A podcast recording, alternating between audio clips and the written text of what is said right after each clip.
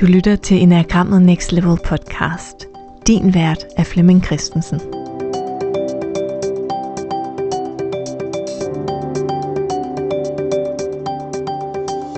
Lige om et øjeblik, så skal du slå lyttebøfferne over på engelsk. For i denne her episode, der har vi Ross Hudson i studiet.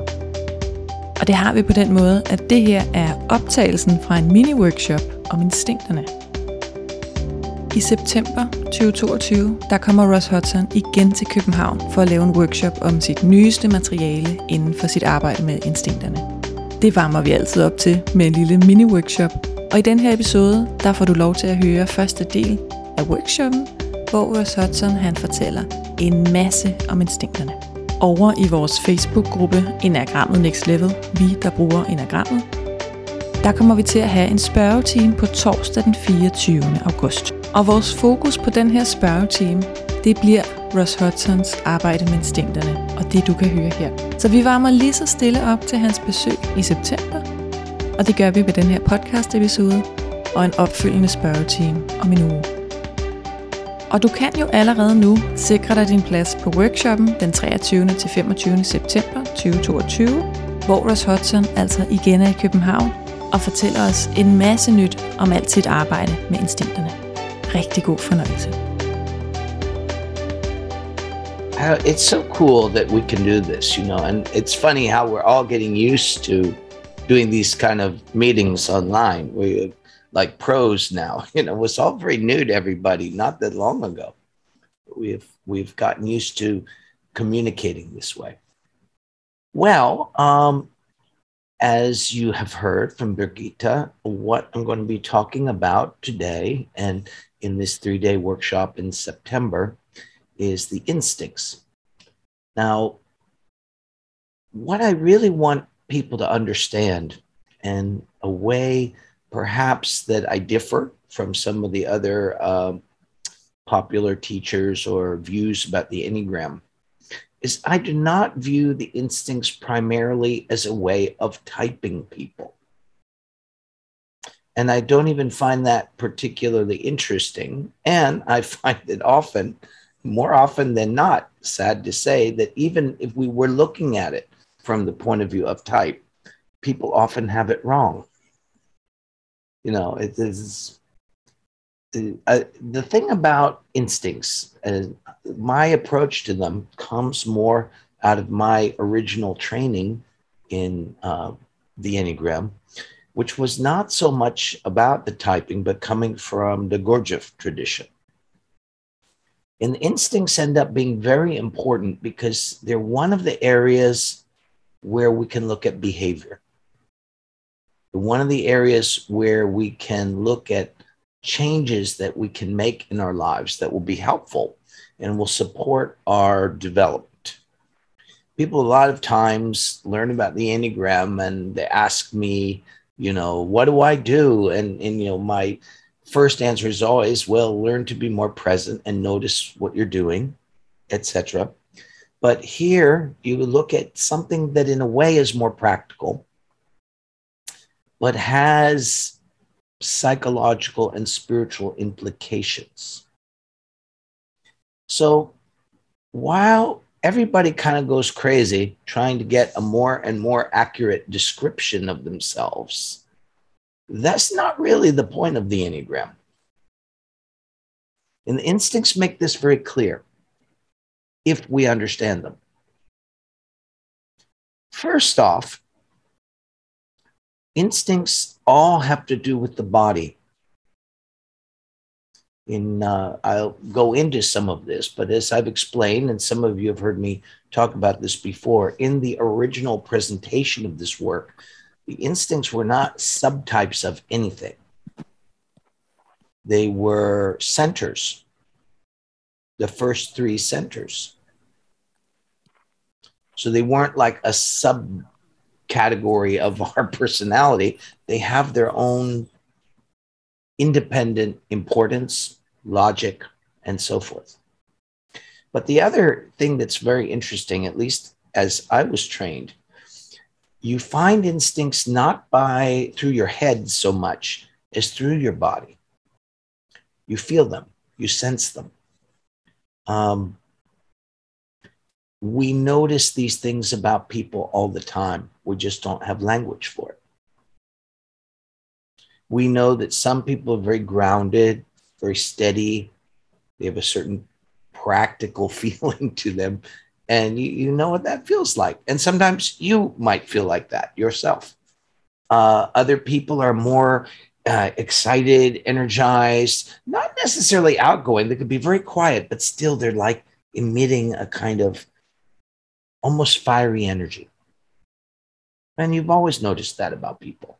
Again, we just don't always have language for it. And sometimes we we might be that way ourselves. And there's other people who seem more outgoing, more open, more connecting, more kind of flowy. You notice that about people. Well, we get into more specifics. We learn how to actually locate in our sensation the experience of the instincts. Now, it's the same with the instincts as it is with the types in a certain way. And that's what we want to look at too. If I have learned, for example, I am a type two, I'm a type three, I'm a type four, and I just go around telling everybody that description of me, I've really not accomplished very much. There isn't, there's not a lot of development in that. Uh, it's sort of like in psychotherapy, you know, you might learn that you have a particular personality characteristic or disorder, but unless you know how to work with that, it, it doesn't do you a lot of good. I heard a comedian talking about this recently. Uh, here, I'm going to break your heart, but at least I know why and how I'm going to break your heart. You know, so we're actually the original thrust of the Enneagram work was not so much about giving us identities to talk about with our pals. It was more about seeing through the assumptions that we have about ourselves, the ideas we have about ourselves, and to get down to a more deeper and intimate and real time relationship with ourselves. Um, you know, the uh, it was there was a big study done in the uh, in the 1980s about uh, it was done through the University of Chicago, and they were looking at therapy and what kind of therapy actually helped people change. And the one thing that they noticed was that people didn't have big transformation, change, healing if they did not get in touch with the felt sense of what was going on for them. So this was a modern, you know, psychological study. And but this is congruent with the teachings that were kind of behind the Enneagram.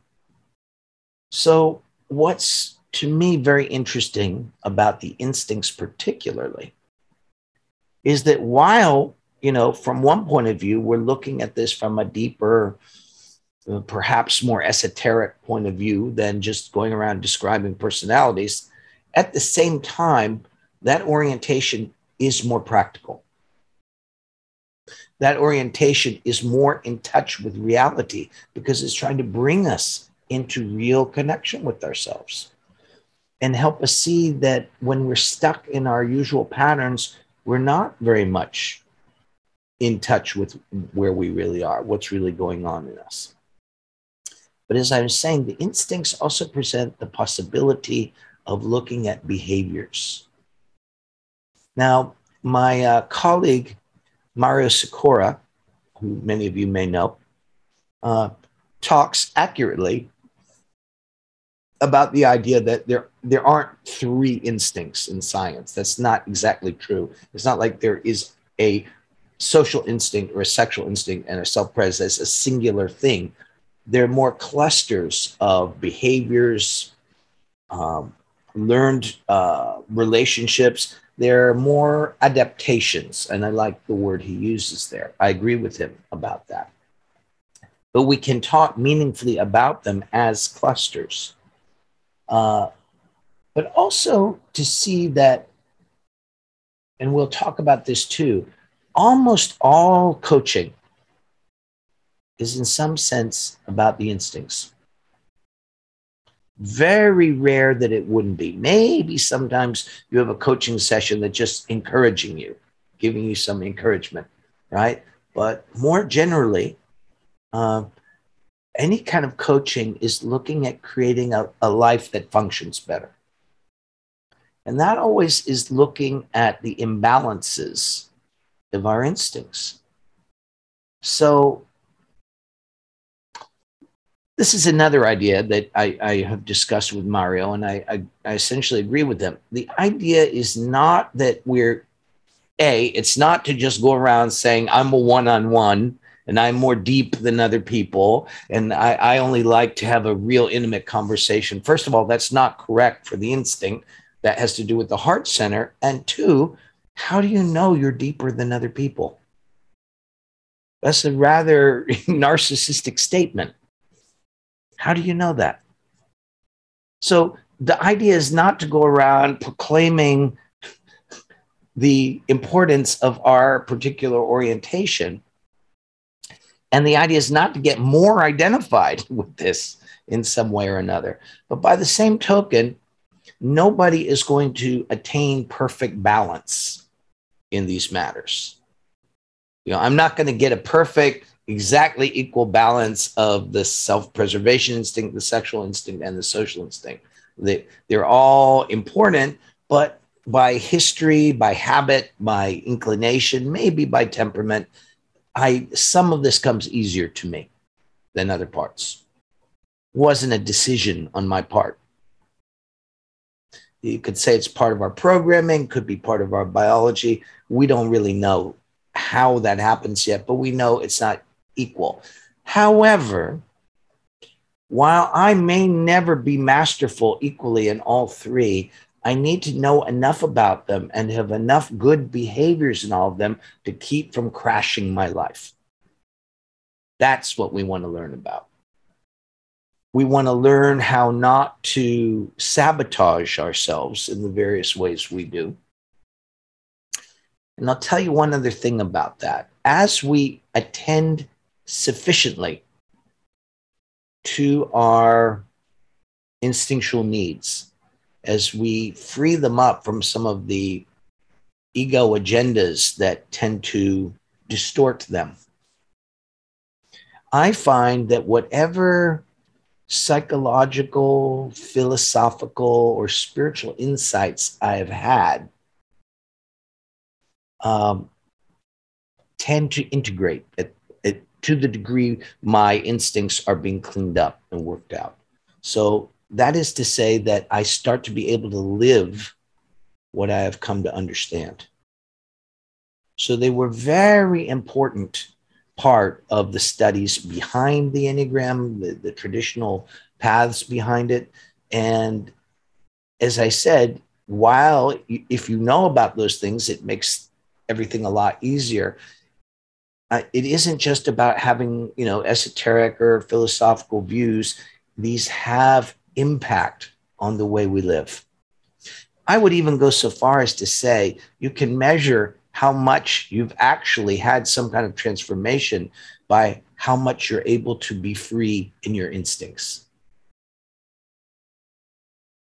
If we're still locked into old patterns and talking about our enlightenment, eh, we might have a question about that. See? So um, I'm assuming that most of the people here have some idea what the instincts are and the categories. Um, I don't know if everybody does. Um, some of you may not. Um, I find again, as as I was saying, as Mario Sikora and I have discussed, the instincts are not simple. Therefore, one thing I did, which we'll be doing in the workshop, is I broke each instinct into zones of behaviors. And through that, I think a lot of people got clearer about what they were. And basically, it also helped because even if one of them is your main drive, the one you're most identified with, your dominant instinct, your subtype instinct, whatever you want to call it, even if that's your dominant, it doesn't necessarily mean you're equally skillful or focused on all three zones of your instinct. Usually one of them lags.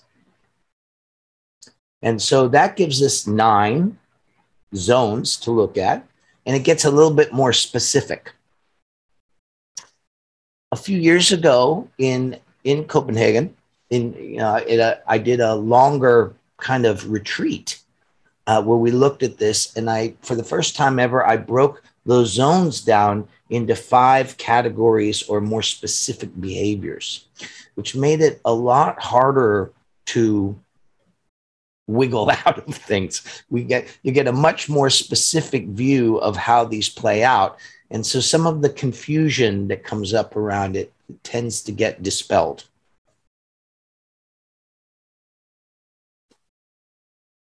Now, one thing that uh, my colleague Bea Chestnut talks about is that from Claudio Naranjo's view, he, you know, he only talked about the instincts in their subtype pattern because he just he didn't talk about them independently, uh, and and you could say that that's important. For example, if you are running pride, the passion of the two, it's going to make the instincts look a little different than it would for, say, the way a seven or a four or some other type does them. That's true.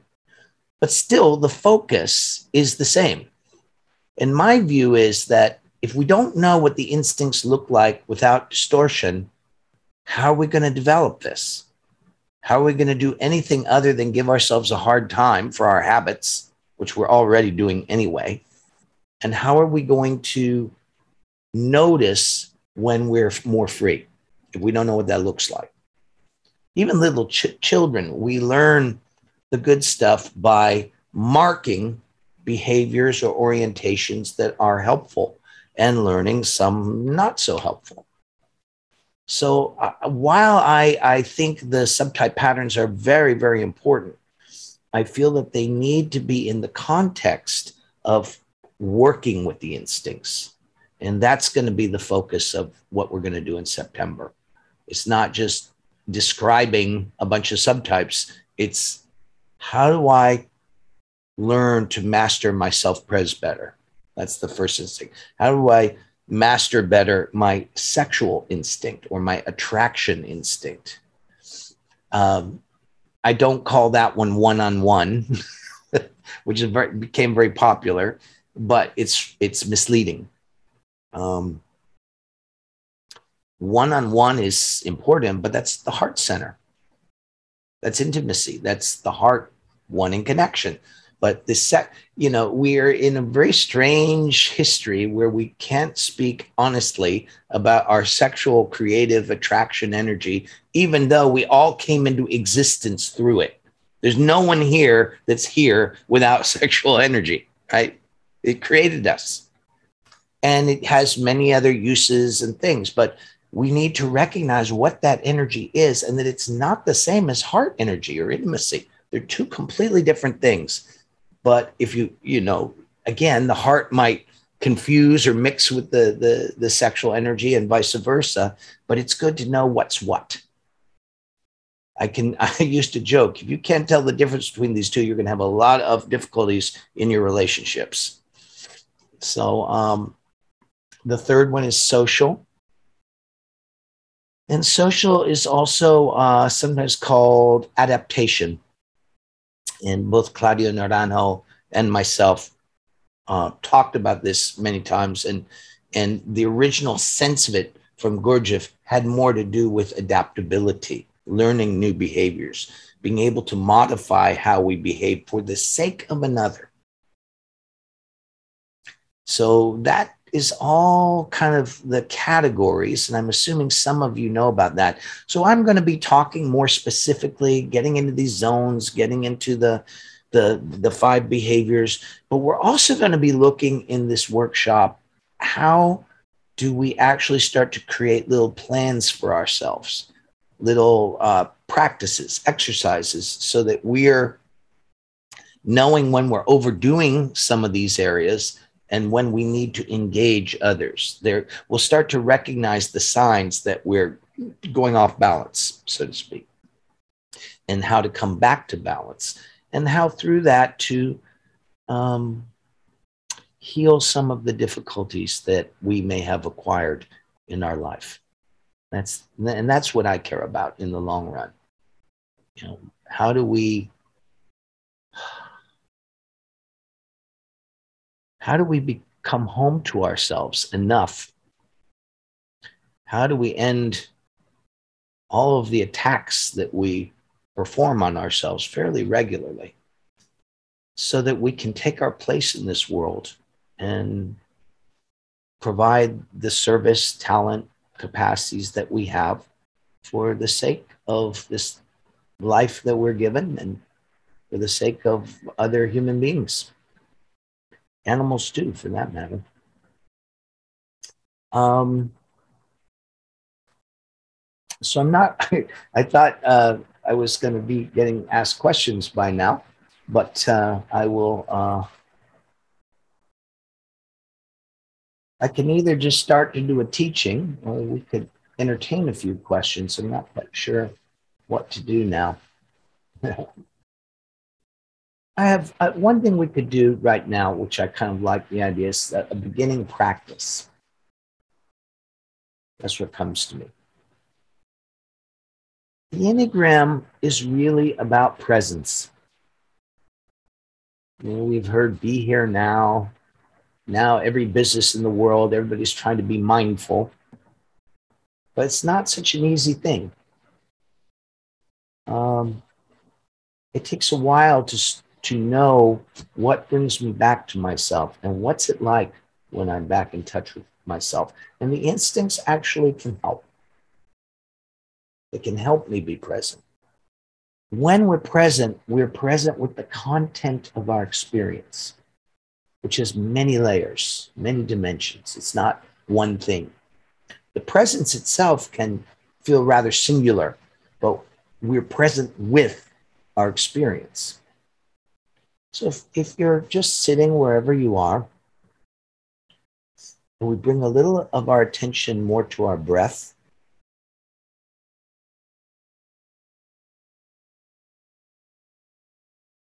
and we just hold it there for a moment staying with the staying with the sensation of breathing the way the body moves with each breath. You know i do that all day long but usually I, my attention is not on that. But i can put my attention there. And it tends to be relaxing to do that. Steadying.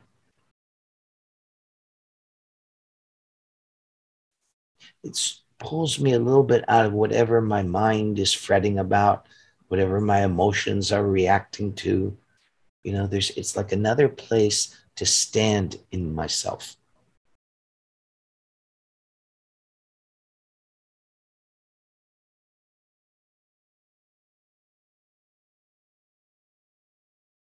And if I stay with that, I start to uh, experience more sensation.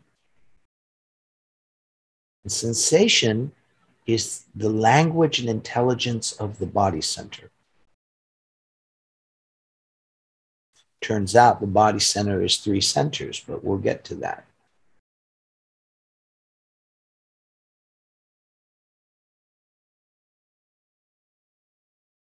Can I notice the sense of breath? Can I feel sensation? There might be different kinds of sensations. Well, let's look at self-pres for a moment, our first instinct. Every all life that exists has self-preservation instinct, even bacteria. Everything that lives tries to survive, keep living. So the way we humans first tend to experience self-pres is that our body each moment is giving us all kinds of input about how we're doing, what we need, what we don't need.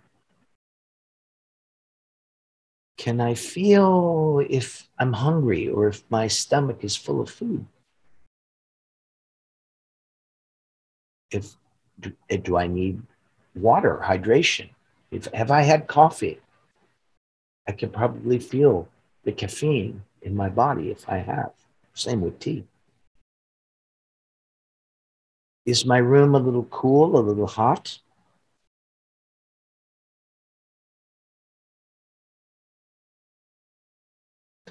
The body is picking up and processing thousands of signals at each point about how the body is doing. That's the direct signal of self preservation. Mostly we don't listen to it, even if we're self pres dominant.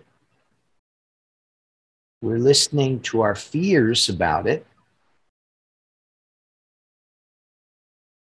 or we're ignoring it in some combination. But right now, I can tune in that channel. If I'm, you know, it's one thing to feel a little tired, but if fear is running it, there's more of a panic like, oh, I'm, I need to get sleep. I need to get rest. Oh my God, I'm going to get so tired. Well, that's going to make you more tired, which is very different than just sensing and going, hmm, I feel a little tiredness. What does the tiredness feel like? Oh, a little scratchy feeling around my eyes. It can be very specific. Am I really hungry or am I just nervous?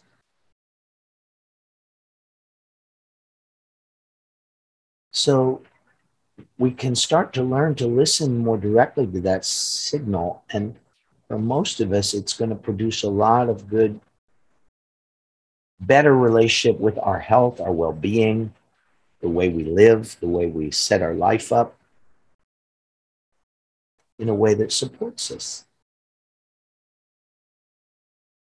And if you're not too present, you're having a heated conversation or you're getting distracted or you're daydreaming, self pres can bring you right back to the moment.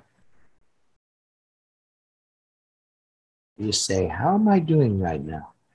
Let's check. So that's one channel. So if we look, we turn the dial a little bit to the sexual or attraction instinct, that's always present too, but it's a different feeling, it's a different sensation. So in this moment, if I'm breathing and relaxed, sensing the body, I will also notice a kind of a tingly feeling. Feels like a little bit like electricity. Might not be everywhere in my body. Maybe I just feel it in my hands or my feet or certain places, you know. But the more I pay attention to it, the more it, it sort of fills in. I can breathe with that tingly sensation.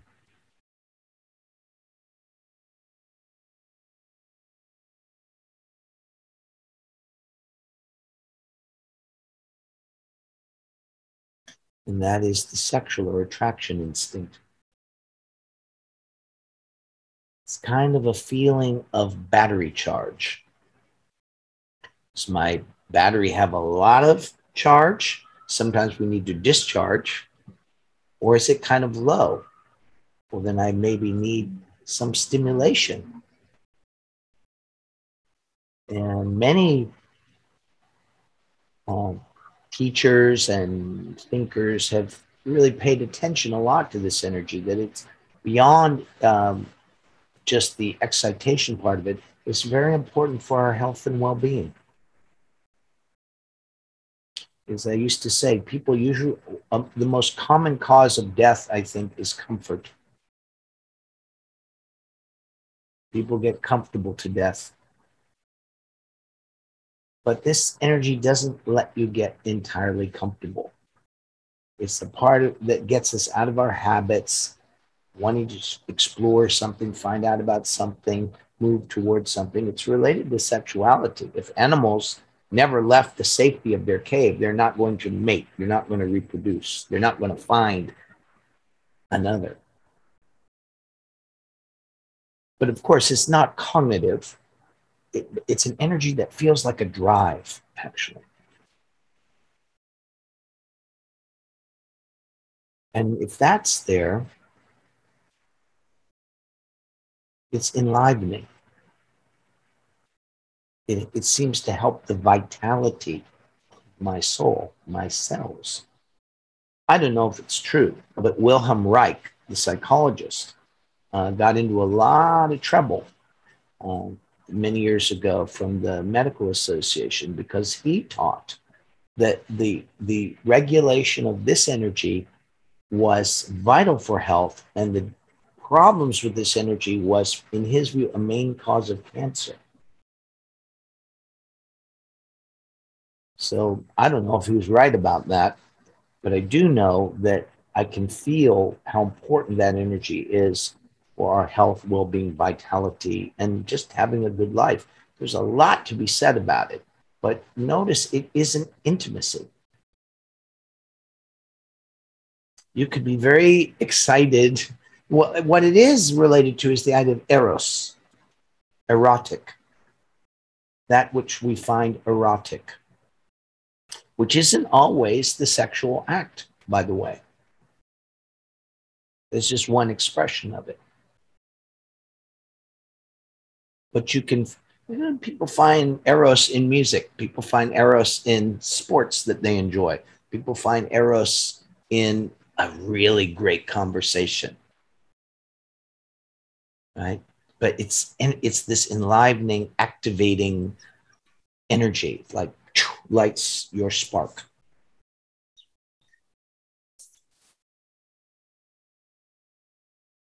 And so can I tune in and find that channel in my presence? That buzzy, tingly, electrical feeling. It's like all your nerves are running this electricity. If you're feeling kind of down and heavy and kind of, oh boy, you know, this energy can restore you. We spend a lot of time trying to repress it, actually. Somebody asks, is it the same uh, as the feeling of flow? Well, it's not the same, but it might be there in an experience of flow. Um, if you think of it more as the sense of excitement, excitation, being activated, turned on, excited, uh, sort of there behind enthusiasm. It's in a lot of things. It's it's in us all the time. We just don't usually talk about it. And it is, of course, it, it also has a lot to do with what attracts us and how we attract. It's how we send out a signal, right? And how we pick up signals and how some people, we don't know why, we're just drawn to them. And other people, even though they're kind of interesting, we, it's hard, we don't have a lot of energy with them. You ever notice that? so you could also say it's it's the part of us that notices the intensity or quality of energy between us and another being. That's another element of it. But it is not about connecting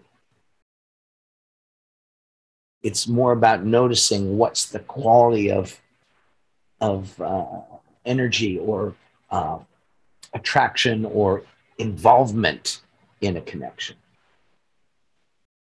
See, that's why you know, some of these things.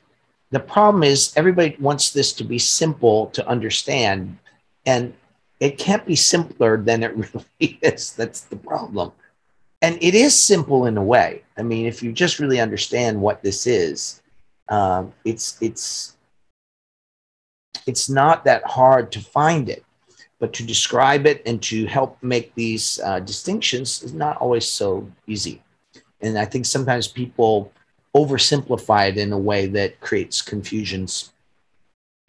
Uh, so the third one is social. So if you feel that one, it's a little harder to describe. It's like through our bodies, we can feel how we're impacted by what's around us and what how we're impacting what's around us, which is different than sexual. How can you sort of feel the quality of where you are? If there are people around you, it feels different than if there are not. If you're with someone you know and trust, that's a certain sensation in the body. Of course, there are thoughts and feelings about it, but there's a way my body also knows that. Also, it's through the body we read other people. We pick up things about other people. And it can be sensations. Now, it could be about danger. Well, that's a little bit more self pres, or you could even say a mixture of self pres and social. Wow, this person's a little bit dangerous, maybe not trustworthy. But we're picking up things about each other all the time. And if you really are quiet enough, you notice that your body is registering these things before you even have a thought about it. So um, there's two questions here. Uh, so I'm all sorts of interesting things. Is the same as a shock chakra? Well, the chakra system and the centers are related. They're not exactly the same thing, but interestingly, if you really know the full complement of the, the centers, there are seven, and there are seven chakras. And they more or less correspond, but they're we're looking at them in a little bit different layer, you might say, of our humanity. Um, somebody asks, uh, people ask me to turn down my sexual energy. Is it dominant? It might be. It might be. Uh, and some people are not used to that and some of us are running that very strongly and maybe we could use a little more self-pres or a little more social but that's what we're going to learn about um, is it belonging I, I presume that's asking about sexual no social is more about belonging social is more about belonging you can know if you feel welcome or not you can know if you feel like this is a good place for me. These are good people for me to talk with. But social is not, and this is a common, again, oversimplification that people have used. It's not necessarily about a group. I will say it's about a group if it can be a group of two. it is not true that the sexual is about dyad and social is about group. That's a nice, simple distinction. It's not correct. And you can read a lot of science books to learn about this. Um, social evolved as the awareness of other. How many, uh, any of you parents in here? People, moms and dads, right? You know, you learn once you have a baby, there's a part of you that is aware of how that baby is doing. And if you're not aware of how the baby's doing, it's almost a panic like, oh my God, you know, and then you want to go back. And the other thing is, I said, social is also about adaptation. So when you have a baby, you know what? You got to change some of your your habits, right? It's going to change a lot, right? and but you're able to do it. Usually people are, are scared when they they know they've got a baby coming because they think oh my god am i going to be able to handle this? It's going to be so difficult. What my friends say you got to stay up late because the baby might be crying and what blah blah blah. We have all these fears and then you see the baby that baby's in your arms and it's all over. Finito you are there, you're plugged in, and you're connected with that baby. So, this is an important thing I teach that not everyone understands.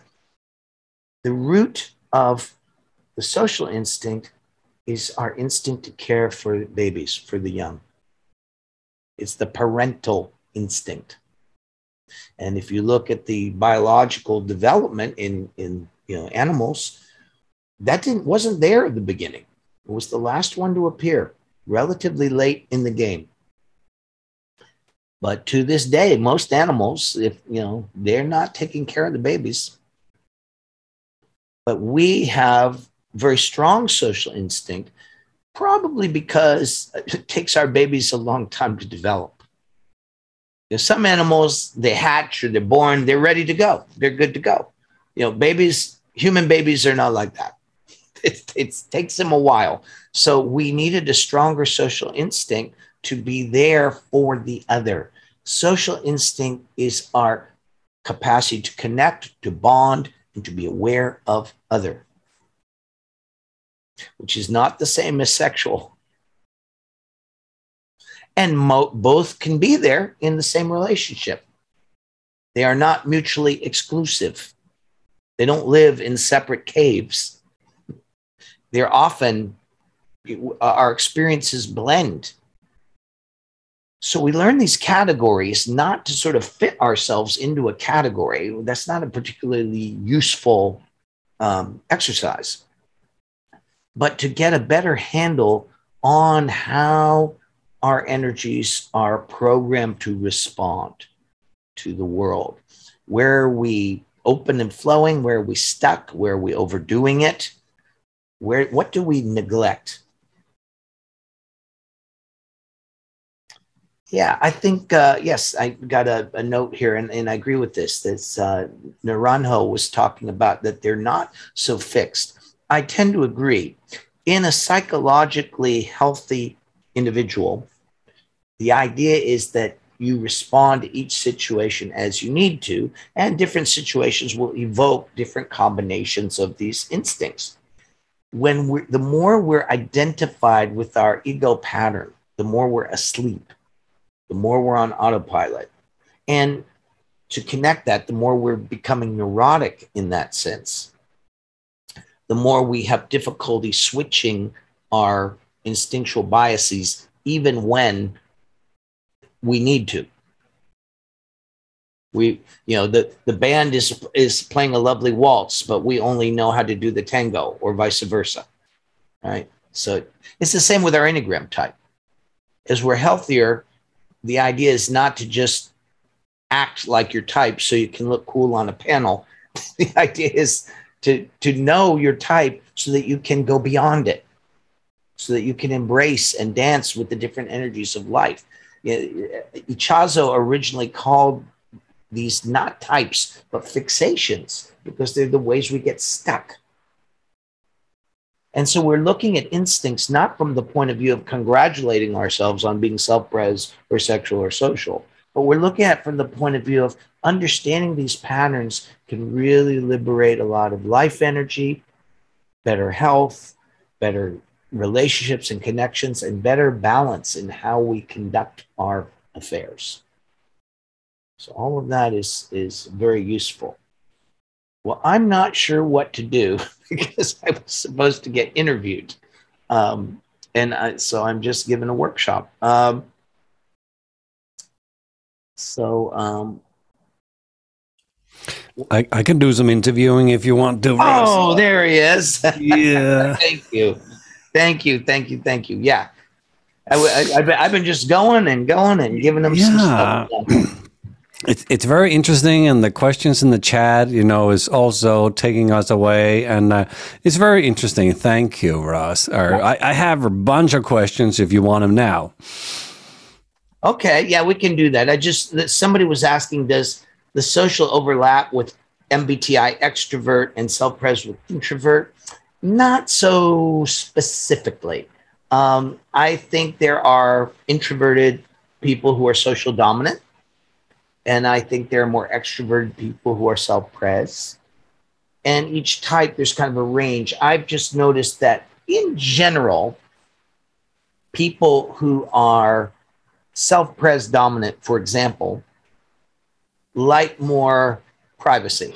they like more alone time. It's just, and, and that can be seen as introversion, you know, uh, but it's it just seems to be like, for example, if we had type seven, which we tend to think of as an extroverted kind of type, so to speak. I would say that the self-pres sevens are going to be more introverted than the sexual and social sevens. But if you compared them to some other type, maybe they will seem extroverted in relation to that other type. So, you know, it's all relative in a certain way. I think that we're in a time where I think a lot of people know enough about the Enneagram that we can actually understand it in this more dynamic and fluid way that it was originally intended. When I learned the Enneagram, I learned it through the Gurdjieff movements.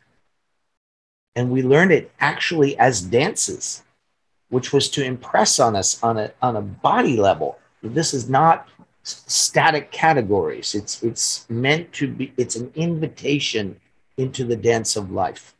That's how I like to think of it. But Fleming, let's let's have some questions. Let's have some questions. I remember when you were here, kind of uh, doing your workshop, or mm, is it uh, six, seven years ago? The the five day long retreat with the with the instincts. Yeah. I think you said, but uh, this is what I'm checking here, that uh, self pres is about, uh, if it was skills, building your foundation in life, build your base, build a, a, place from where you can do whatever you need to do in life. And yeah. uh, sexual is to to check into what makes your heart sing. What is what what what would you be passionate about? What is uh, what is direction of uh, your longings in life? And uh, and the social would be. Uh, okay, now you have the base. You know what kind of directs you. Uh, now, how do you go out and create something of value together with others? Or is, is that is there some truth in this, or? Yeah, I, that's that's a good embarkation point. those are elements of each one of them. They cover the thing about the instincts is they cover a lot of ground. Mm. They, each one of them, again, if we think of them more as a cluster, of needs, drives, behaviors. Mario's also says values. Um, I think they, they are values, but they're not values in the way we tend to talk about values. Uh, they're what we give our time and energy to. Um, and so they're, I think to think of them as a whole range of drives is, is more accurate. So what hmm. you said is, is accurate. Those are elements of it, but there's more to it than that. Get it. Get it. Okay. So the plan with the with this two hours today is that the first hour is a little about the instincts, like a recap and answering questions about it, or and the next uh, hour is you know how, how can we be practical about it? So, so I don't know if we covered enough base over here. If uh, if the the zones and the domains, if, if they're kind of covered enough, or well, mm, what, what do I you can, think? I can say something about them, mm. quick, just to describe the zones. Um. I think that the domains, there's, you know, there's uh, that's 45 of them. I don't think we're going to do that in this time, but uh, the the zones um, are worth knowing. And again, I I provide these because I think it helps us zero in more precisely instead of trying to identify with one oh i'm a self-pres good for you uh, what about self-pres requires your love and attention that's a more interesting question. What is my habitual relationship with that part of me? That's a useful question. So um, self-pres the three main zones. One of them is i call it um, self-care and well-being. Like what do we do to maintain our health. It has to do with getting sleep, getting rest, eating, what we eat, what we don't eat, what we drink, what we put into our body, exercise, yoga, all that kind of stuff. Uh, is how much time and energy do I give that? Some people, a lot. Some people run every day. They go to the gym. They do yoga. They have their vitamins and they do, you know, some people with big focus. Some people never think about it until they have a health crisis, right? Some people are very neurotic and fearful about that. They're always worried they're going to get sick or they're going to have a health problem, and they often create health problems from their fear. So that's one zone. Second zone is, I call it uh, maintenance and, and practicality and resources. So people who are strong in self pres, one other area of self pres is how we manage our resources. What we do with our resources. Now, you know, obviously, resources can be uh, our own personal energy. It can mean our time, how we use our time. Some people think about their time and how they use it a lot. Some people never think about that. Uh, time, another important resource is money. And many self pres people, if they're strong in this domain or in, in this zone, rather, uh, they know how much they have in the bank. Many people like, what? I don't know. I have no idea. Many people, some people are very careful in how they manage their resources in life. Practical know how also is how we maintain, to, to go back to what you said, Fleming, our foundation. Making sure our foundation is operational. So if you own a business, that would be very important. You know, so there and and so people strong in self-preservation, that's another area they could be strong in. However, it's not necessarily the case that people are strong in both of those zones. There are people who are really good at self-care and they do their yoga and they eat you know, very good food, or maybe they're vegan or something. You know, they're very conscious about those things, but they're crap with money and they're not very practical. And other people, they're very practical. They know how to make money. They run a business and they get a stroke at age 50 because they can't stop working. Both are self pres. So you see, the broad categories are just a place to start, but it's too vague to actually be a basis of inner work. So the third uh, zone is, I call it home and domesticity. Many people, strong and self pres, like to be home. And therefore, they, they put energy and time into making their home work for them. That might be to someone else's taste, and it might not be. And it isn't just about making their home pretty, it's having it functional, supporting, and again, going back to what you were saying, Fleming, the home as a base of operations from which I go out and do whatever I'm doing in the world. But my home and being in my home and safety and security of where I live, being safe in my home, where I go to recharge, where I, that's my place. So some self pres people, that's a main thing. Some not so much you know they might be good at the other two. So so you see even if you're dominant in self-preservation probably two of those are very strong for you but one maybe not as much. Sorry russ. Can i ask whether you're talking to the clusters as well? The clusters that you're referring to these would cluster around those three zones? Yes. Yes. Uh, what i'm saying is that if self-pres breaking self-pres down since it is a cluster it isn't just one thing.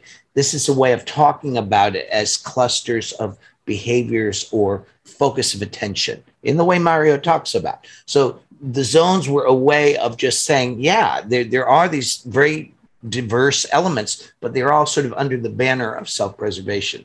They're all survival, they're all about self care, they're all about, you know, maintenance of my life you know, as, and as Fleming was saying, well, my what I've said is this is sort of getting making sure my foundations are established. One of the foundations being my body, right? So um, anyway, those are the, the zones, and you can contemplate. Uh, do two of those have a lot of energy? Some of us go, well, really, none of that. It's really where I, my time and energy is. It's one of them a little bit, but you know, you know, we'll get to that. I think that a lot of the work I've done, and I guess it's worth saying that here, uh, is that it's very hard to tell ourselves do less of something. Whatever you do, don't think about sex. you know what's going to happen. You're going to think about it all the time. There's a lot of uh, religious history about that, you know. So, you know, the idea that you can sort of try to not do or not focus on something very difficult but you can bring energy and attention to what is weak for you Doesn't mean you be a master of it. Doesn't mean it's going to be your biggest thing, but you bring enough time and energy and love and attention to it that it's not creating imbalance in your life. So for some of us, these self-pres zones are our growth edge. This is what we need to learn more about. And if our development is real, we'll be doing that. And we'll see. The other thing I say, if that's your trouble area, if that's what's more challenging for you, you always feel proud when you finally deal with it. You want to show off, like, oh, yeah, I balanced my bank book. Ooh, I cleaned up my apartment. Oh, look at this. You know, and I, I didn't I didn't eat that crazy food. I ate some healthy food tonight and I took vitamins. And you know what? I went to bed at a decent time. And we want to brag about it because it's not easy for us. So other people go, you know, what's the big deal? I, I'm like that all the time. So a lot of the work I've done is we, we're isolating what needs our attention and practice. And so, even if you are dominant in self pres, as I said, maybe one of those zones needs a little love. Maybe I'm really good at my yoga and yeah, I'm doing all right financially, but when I come home, oh boy, I don't want to be, I want to be home, but God, and the other thing I say about, you know, working with blind, what I call blind spots or our weak instinct, the one we haven't focused on, is you can enroll help. You can get pointers. You can get people to help you out. You can do it with somebody, you know, which is usually more fun. All right. So you get the idea of those zones. So sexual instinct, what are the zones? So you play out a little differently because it's a different energy the first of these is I call it attracting and being attracted. And so that has to do with knowing our charisma, our energy, uh, how we get attention. Sometimes, the way some of my colleagues talk about that, they mix this up with narcissism. And it's true that when the sexual instinct goes off, it tends to produce narcissistic problems. Whereas when self pres goes off, it tends to produce sort of nudgy, neurotic, uh, inflexible habits. Uh, but the, the being able, it doesn't necessarily mean that you have certain kind of looks but you know how when you come into a room, people go, okay, that person's in the room now. And this is true even for the shy, quiet types, like a nine that's got a lot of this this energy. You will notice this person. Even we fives, you know, a five that has a lot of this energy is not going to be the one just hiding in the corner. This can manifest in how we dress, lifestyle choices, etc. It can so one aspect of that is also is called display. You know, like when birds, when it's the mating season, what do they do? Do they just sit around quietly and just eating their their food? No, they they show their colors and their feathers and they do strange dances and so that display getting attention having people respond to your energy and the other side of it is you notice who else has energy. You notice who you're attracted to, what you're attracted to, and usually not a rational reason because it's instinct. Some people come into a room and they're looking where are the comfortable chairs? Oh i don't want to be too close to the air conditioner. I want to be over here. Oh the light's pretty good here.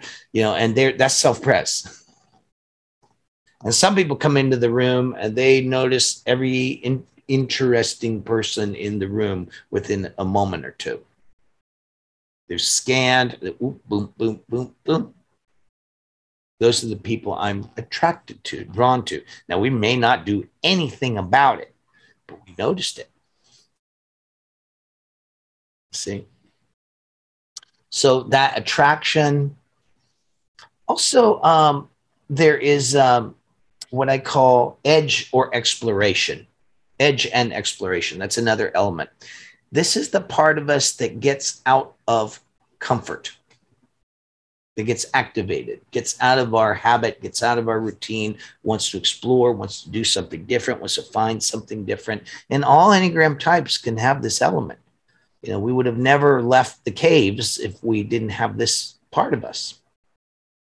And it can manifest. The instincts can mix with head stuff, with um, heart stuff, and of course, as behavior um, people with a lot of this energy like their lives to be a little unpredictable, a little edgy. Often they don't like routines. Some people love routines. They, I, I go to bed at this time. People dominant in this energy, mm, I go to bed whenever. When I feel tired, I'll go to bed. Maybe tonight I won't sleep. You see, it's very different.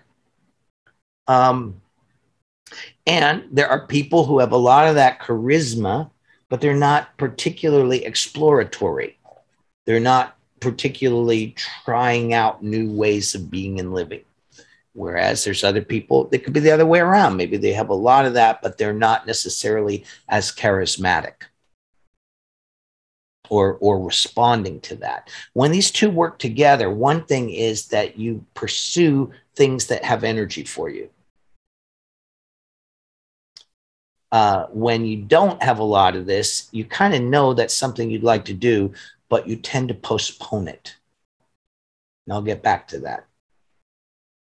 Um, the third element here so it's the edge and exploration attraction the third is the, the part that I think got the nickname one on one, which is merging or fusion.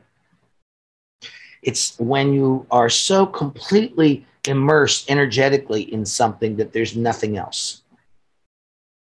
Now, with people with a lot of this energy, of course, that could happen in a conversation. And that's, I think, where the idea one on one came from. You're just like, oh, yeah. And that's, and you know what? It's not even what you're talking about necessarily. It's just this this feels good. Let's keep talking. Yeah, it's good. You know, the it can also be that way with you're listening to a piece of music and somebody starts to ask you a question in that moment and you want to kill them because you're just completely in this fusion with the music. You know, a lot of us do this with the internet. We're just going going fusion fusion. And it can be mental it can be emotional but it's it's the root of it is this fusion energy because the sexual energy is seeking union and fusion with something. Right? So it makes the sperm and egg come together and create a human. And you there's people can be very strong in that where it's natural for them to be in that kind of intense merged focus and they like it. They like to be that way one way or another. But they're you know as i in the same here as before you're not necessarily going to be equally um, even if sexual is your dominant it's not necessarily the case you're going to have all of that equally I think it's also interesting that uh, uh, this so second name for the second zone of sexual was exploration and edge, or edge and exploration. Um, it's it's very interesting too how much we have a lot of ego defenses around this stuff, so it's hard for us to see ourselves very accurately. And, and you know, everyone else who knows us knows which one we lead with. They everybody else can tell, but we can't always tell. When I was teaching this years ago with Don Riso, we would do a thing at the end where I'd have people who felt that they were dominant in one of these would just stand up. And they'd stand up in front of the class and just and it wasn't like a, a panel necessarily, just looking at the energy. What how are you affected? What do you notice about these people? But there's always one or two that are standing up. Everybody, all the sexuals are radiating and their colorful clothes and whatever. They're very obviously that. And there's always a couple of guys up there going, and they're so obviously not with that group, but they don't see it. It's very hard for us to see ourselves as we are. That's one of the reasons we learned the Enneagram. Right? So you get the idea of that one, right? Very different than self pres.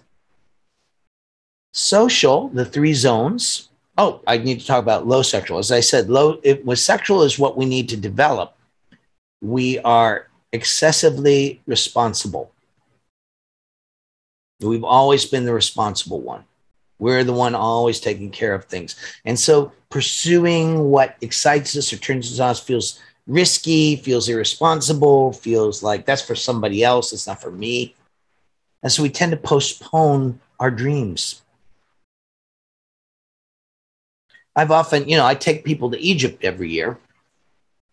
And I have certain friends that are this way, and they just like every year, well, I'd like to go this year, but I think I got to get my nose hairs trimmed that week. I'd like to go this year, but my kid has a baseball game in the second week. Oh, I'd like to. And I just say, you're never going to go. Let's end this charade right now. You know, you're going, if you really want this, you'll find a way to go. And when you pursue things you have energy for, here's the other thing, kicker of this instinct it's never convenient even if you fall in love, so to speak, or in lust with somebody, it's not convenient. So that's so when when we're low in this one, we don't get out of our convenience. We don't get out of our track. We we it isn't that we have no passion, but we don't honor our passion by putting our behavior behind it. We postpone it. So the passion's there. That's the other thing I want everyone to know. No one is missing any of this. This ridiculous. Everybody has all of this available to them, but by conditioning, habit, culture, enneagram type, whatever, we we are unconsciously relating to all these parts of us in repetitious old ways. That's what we're trying to illuminate. All right, so social is um, the three zones are um, the first is reading people and situations. People are strong and social, can pick up what's going on in somebody else, or they can pick up what's going on in a meeting. You ever notice you come in, you, you, you're coming to work and you come in, there's a meeting going on, you kind of get the feel of what's happening there in the meeting I used to joke, and, and, then you adapt to it. That's the other thing. You, you, there is, we we also adapt based on what we pick up is going on in the other person, or you know, we're maybe in a, a silly mood, but something we see our friend is really sad. We adapt to meet them in where they're coming from, right? If social instinct is working. Um, I used to always watch when we were teaching workshops in live situations. It happens almost every workshop. People are going out for the break. They're fooling around. They're joking. They're they're being silly. Whatever. They're discharging, and then they come back in late, and someone is processing something. There's something heavier or deep in the room, or the group is meditating, and just cute to watch how quickly people ah, instantly, oh, wrong energy, adapt, right? So that picking up what's going on, what's going on with other people, responding to that, that's social instinct. And like I said, if you're going to be a parent, you, you start learning that with the baby. You know, there's different kinds of crying that mean different things. It's not even words. You just know that crying means, oh, baby needs changed. Oop, baby's tummy's bothering them. You know, right? That's picking it up. Reading facial expressions, body language, and what I call reading between the lines. This is another funny one that people almost never say what they mean. It's very rare for people to say directly what they are meaning. People speak in code. So when you've got good social instinct, you can interpret the code. For example, almost never is it the case that people talking about the weather are really talking about the weather. If I think that, it means I'm not paying attention. They're telling me about themselves, or they're trying to find out about me.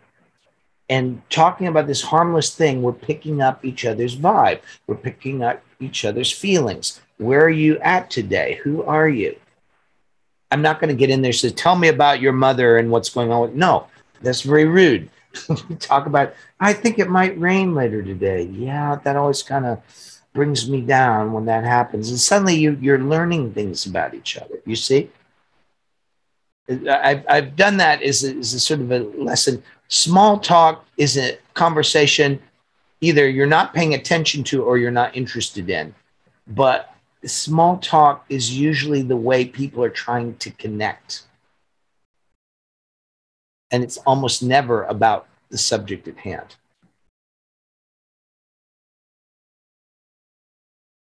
I, I funny thing, I did. A, we used to do a thing in our training where we'd have people go around and share they work in a group of their own type and they'd share what was really true about them, what they liked, what they didn't like. And all nine types don't like small talk. Did you know that?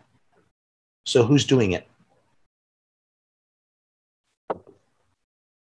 It's again, it's a way of reading situations. And it helps me sometimes to consider that a lot of the things I like to talk about are small talk for somebody else they you know i'm talking about egypt or the enneagram or something and other people find it boring right? It's not for them. So i'm i'm just talking nonsense. It's good to notice our assumptions with this stuff right? So the, uh, the that's the first zone reading people in situations. I think you get that one. The second one is um, creating and sustaining connections. Now some people mix that up with sexual but you have connections with a lot of people that the sexual energy is not necessarily a significant part of it. It might be. There's some friendships that I don't know why I like to be with her, but I just do, you know we just some sometimes people just tickle us and we get a kick out of them and we like to be with them and we like to have adventures with them. And so it can be part of it but a lot of our connections aren't about that. Can be practical can be about family can be about things we care about. People don't connect for no reason. We always connect about something. And so the, the, the social instinct is the ability to to to create a connection to invite, to welcome, to be interested in the other. And it's also then the ability to sustain it. Right? So I, I'm the one who will remember your birthday. I'm the one who will actually call you back after you've called me a couple times sounding distressed. So that capacity to respond to people and to create bridges and to keep the bridges going is part of it. But it's also, and I'll talk about this in the next zone too, it's also knowing when it's done. Sometimes a relationship is done. And so there's some instinct in us that knows I'm not going to continue to put more this much time, energy, and attention into that relationship. Whatever its purpose was, is finished. So it's also that. Um, the uh, some of us, our circuit could be stuck that we're too welcoming and connecting, and some of us could be stuck in the circuit of everything is finished. but that's all social instinct. The uh, the third zone is um, what I call participation and contribution. That we human beings seem to need to participate, to feel like something about our life is a contribution. Now, that can be on a very immediate level of just being there for our friends or our family, um, but it can be through our work. A lot of people don't work too well if they don't feel there's any contribution coming from what they're doing. A lot of people feel suicidal if they feel there's nothing about their life that is a contribution. It's not a small thing. So people strong and social are very focused on that. And it isn't the case that like you you have one purpose and that's there for your whole life.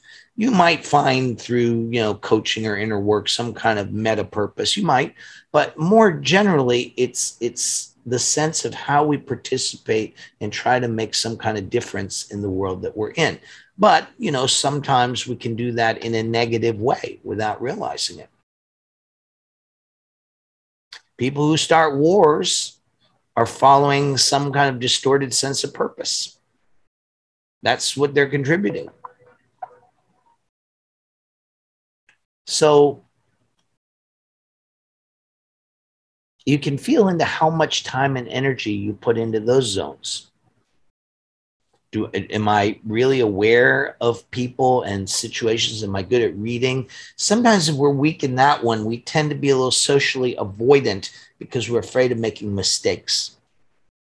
We have made mistakes in the past and so we don't want to go places or participate or be with people because we're afraid we're we're going to goof again and it'd be humiliating that can happen uh, when we're weak in uh, in bonding and connecting, yeah, we don't call people back. We don't respond to our emails. We clench our teeth when the doorbell rings.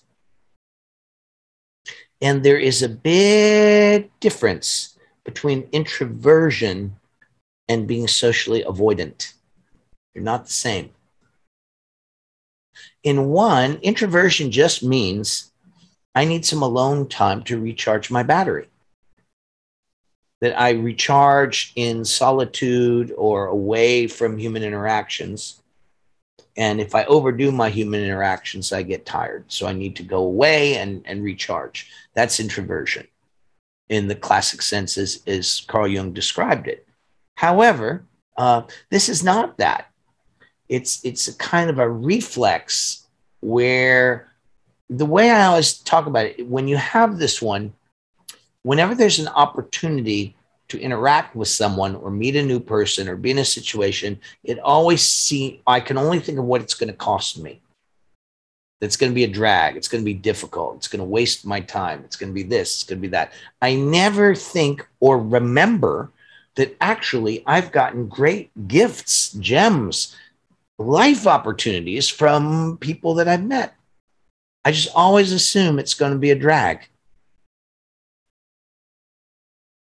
And, you know, I, I forget that people bring me amazing things sometimes. Right. So it's a reflex and it's coming out of fear. As whenever there, there's a, a blind spot or a weak zone, it's, it's because there's some kind of historic problem there. There's some kind of background. There's some kind of association that that's just not a good territory for me. Yeah, and some of us just have no idea. We're lost in terms of figuring out who we're going to be when we grow up, even though we're 70. You know, we're still not clear about that. We don't know how to listen. And we and you find out about that by participation. You don't find out about that in a vacuum. Right? So if we're low in social, you notice that reflex. And you just, even though you might be brilliant and or talented, when you're low in social, it, it's a lot harder to make progress in life because progress is generally made through human connection. So we don't have, as I said, we don't have to be masters of all three of these, and we're probably not going to be, but we have to be adequate in them. There's some parts of this that we kind of gave up on, and that's what we need to be conscious of. What aspects of life have I kind of given up on? And studying that and getting in touch with some of the reasons and learning that I can take on behaviors in my own way in that neglected zone feels restorative. I see I can do it. I feel better about myself. It's and, and like I said, I want to go brag to my friends. Guess what? I responded to my emails. it's like including yours. So and, and you know, while that for many people, that's a little victory. We know inside that somehow we've overcome something. We've moved in a direction of freedom. We've gotten out of the box that we had unwittingly trapped ourselves in. So, you, instincts are a great way to see, as I said earlier, that we might have made some progress in getting out of the box. So, and to me, that's pretty darn practical. Russ, can I ask um, when you were talking about self pres, you spoke about um, inflexible habits, if that kind of goes a bit pear shaped. And with sexual, you spoke about narcissism. What yeah. would you say with the social? Yeah, sexual is narcissism and, and also more overt self destructive behaviors. That's also part of it. Uh, social, it's can be a variety of things, but not surprisingly, it's more interpersonal problems, codependency, losing oneself and stuff, or on the other end of it, being antisocial. Being antisocial is social. An antisocial per- person has their attention on the social domains, but they're they have a, a you know a negative reaction about them. But that's where their attention is. See, that's where their behavior is. Uh, so yeah, it can be that. It can be uh, other ways. It can start to be um, categorizing people or us against them, good guys and bad guys. You know, that's a way that the Enneagram can become something problematic. Why how you eights are. no, you don't. You haven't met this person before. And many of many, uh, most of them are quite lovely. it's just, you know, but there's a way we we can get into that kind of clustering and grouping and so forth in and out group, uh, cool kids, not cool kids, stuff like that. And again, all of that coming out of a fear of not being welcomed, not being included, etc. The roots of these kind of codependent problems. Okay. So I guess uh, any other um, questions you got, Fleming? Yeah, I, I got plenty here. And I also think um, we're trying to mirror what's going on in the three day workshop with the, with the first part is being kind of a presentation of the zone. And every zone has or five domains. So this is 45 domains and finding ourselves in that cloud of uh, things we could pay attention to. So, so that would be, you know, how to find oneself in in in in this um, um, cloud of attention. That that is one part of the workshop, and the other one is how to work with this. Okay, now I'm knowing this. How how do I do? And this is what we have planned uh, this evening uh, to uh, to talk about. But I think first we should have a six minutes break. So, or uh, you can rest your voice a little bit, Russ, and people that has to uh, do their bio break. they can do a bio break or whatever they want to do for the next six minutes. So uh, let's say we meet again at 32. So our hour 32, 32 minutes are, um, are over wherever you are on the planet. So we'll see you in six minutes. Okay. All right. Det kan være, at du også trænger til et lille biobreak nu.